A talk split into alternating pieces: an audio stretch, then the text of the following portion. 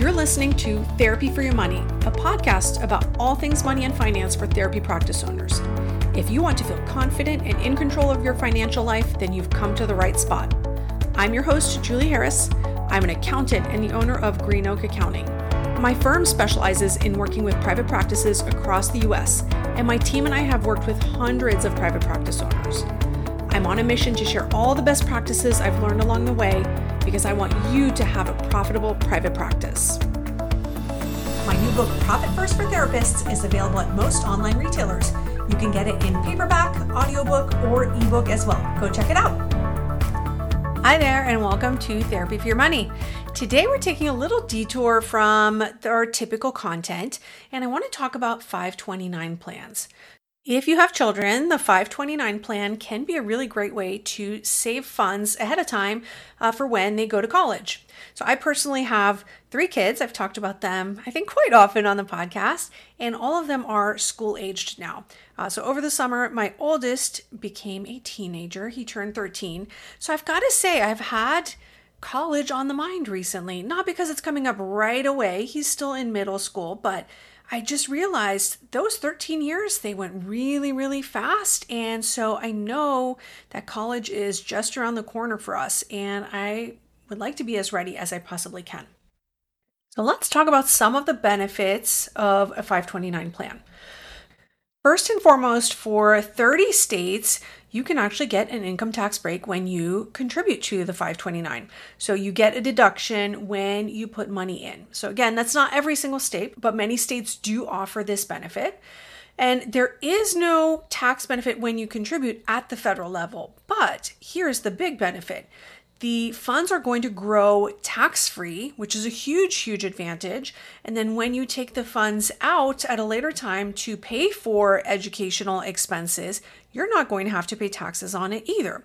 So in a way, it's a it's similar to a Roth IRA in the sense that you're not getting a deduction up front, but you're putting money in, it's growing tax free, and then you don't have a tax to pay when you take the money out as long as you're using it for educational expenses, right? So if you were to take the money out for something else, then there may be penalties and tax to pay at that point. But if you're using the money for education, and that would be uh, tuition, books, all the typical expenses that you expect to go with college. So, tax break is definitely one of the big advantages. Next, you also have the advantage that you, as the parent, can retain control of the funds. And so, I do have 529 plans uh, set up for my children. I am actually the owner of them, and then they are for the benefit of each, ch- each child. So, I have three set up. They're all owned by me, and they're for the benefit of each of my three children. It, they are set up that way because the children are minors. And so you, as the parents want to be able to retain uh, ownership and have some say into how that money gets used. So it's not like uh, a child can turn 18 and decide, you know what, I'm going to take all this money out and just go buy a car. They're not able to do that because you still are technically the owner. But grandparents can contribute to this, uh, aunts and uncles, right? So anyone who wants to um, help your child out for future college is able to contribute money. And that's a really neat thing because I know for for my kids, they get a lot of stuff that sometimes they don't need. Um, so I love it when they get money for their birthdays or holidays. Like we just tend to tuck a little bit of money in there into that 529 uh, because it's going to be so useful for them to have a nice nest egg for college when the time comes. Another one of the advantages is because I am the owner of the 529 plans. If my children change their plans, like for example, if one of them uh, decides to go to a technical school that's a lot less expensive, I still retain ownership of the fund. So I can decide to then contribute some of those funds to one of my other children that maybe is going to grad school, right? I have the flexibility to decide how the money is going to be to be spent. Now, I probably would have to really have a good conversation with the kids before before doing something like that, right? But you, you get a, sense of if someone got a scholarship, for example, um, you could then use the funds for them to go to grad school. You could also just leave it in there and then later um, transfer some of those funds to your grandchildren in many, many years, uh, if that was applicable. So there is a lot of flexibility as far as how you use the money and when you use the money as well, which is really nice.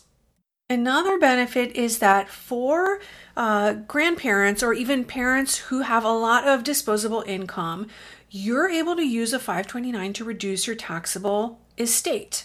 And so currently, I'm recording this in 2023.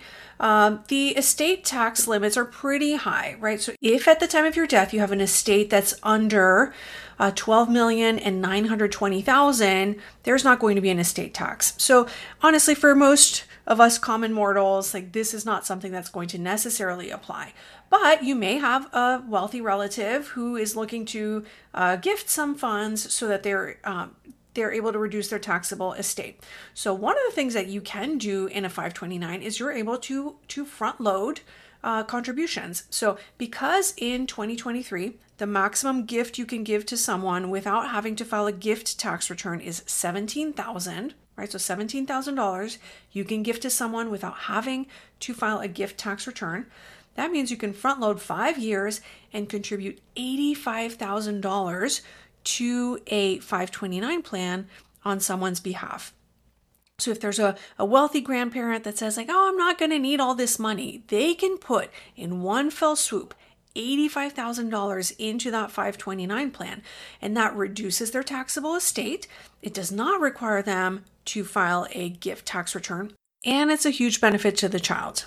There is a requirement, though, to file Form uh, 709 with your tax return when you are doing this. So, just a little bit of paperwork, but huge, huge advantage um, that is good for both the you know the future college student and the uh, what I'm assuming is like a wealthy grandparent. And last but not least, ever since the Secure 2.0 Act of 2022, there's also an additional benefit that you're able to roll 529 funds over to a Roth IRA without penalties or taxes. So that is really neat. Um, it may at some point go away. I don't know that this is um, necessarily something to count on if your if your children are little that it will stay around forever. But right now you can take up to thirty five thousand dollars that's in a five twenty nine if you end up not needing it for college education, and you can roll that over into a uh, into a Roth IRA. So that is pretty neat as well. So before we go today, I do want to mention, you know, sometimes when you have small kids, you're in that phase of your life where um, you're a business owner, you have children, like there's just a lot of demands on you personally and on your time. Uh, and on your money, certainly, right? Raising kids is really expensive.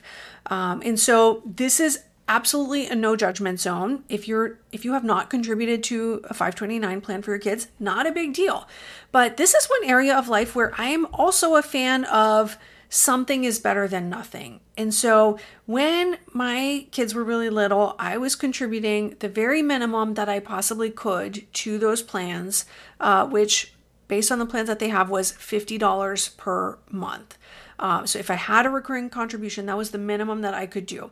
Uh, so between three three kids, $150 a month. There are some months where that was a stretch, but I just am really a firm believer that um, I wanted my kids to have something to go to school with. I'm a believer in higher education, as I'm sure probably are you, since you're very highly educated. And so I just always have made that a priority. But it was years and years and years before I increased that dollar amount. Uh, and so honestly, $50 a month is not going to pay for their their college tuition. Uh, as of the last time I checked, we're estimating, even for a state school, that each kid is going to cost about $125,000 just for a four-year degree. So, $50 a month over, you know, 18 years will not cover that. But something is always better than nothing. I'd rather um, you know, have your children go to school with $20,000 in their college fund than zero, right? Something is always going to be better than nothing. So, if you have kids and you have a little bit of disposable uh, income at your um, at your fingertips, or if you have parents who like to give generous uh, cash gifts, right? Something like that uh, it is never too early. As soon as your child has a social security number, you're able to set up a 529 for them. And that is a huge, huge gift uh, for them in the future. All right, that's all for today. Take care, everyone. If you're looking for accounting help, head over to therapyforyourmoney.com slash accounting to find information about my accounting firm and all of our specialized services just for private practice owners. If you enjoyed today's episode, we'd love for you to give us a five star rating on iTunes. Just head over to iTunes, click on ratings and reviews, and give us a quick shout out. We really appreciate it. The information contained in this podcast represents the host and guest's general opinions and should not be construed as personalized accounting and tax advice. Listeners should consider all facts and circumstances before applying this information and seek appropriate advice from an accountant, financial planner, lawyer, or other professional. Any info provided does not constitute accounting, tax, or legal advice.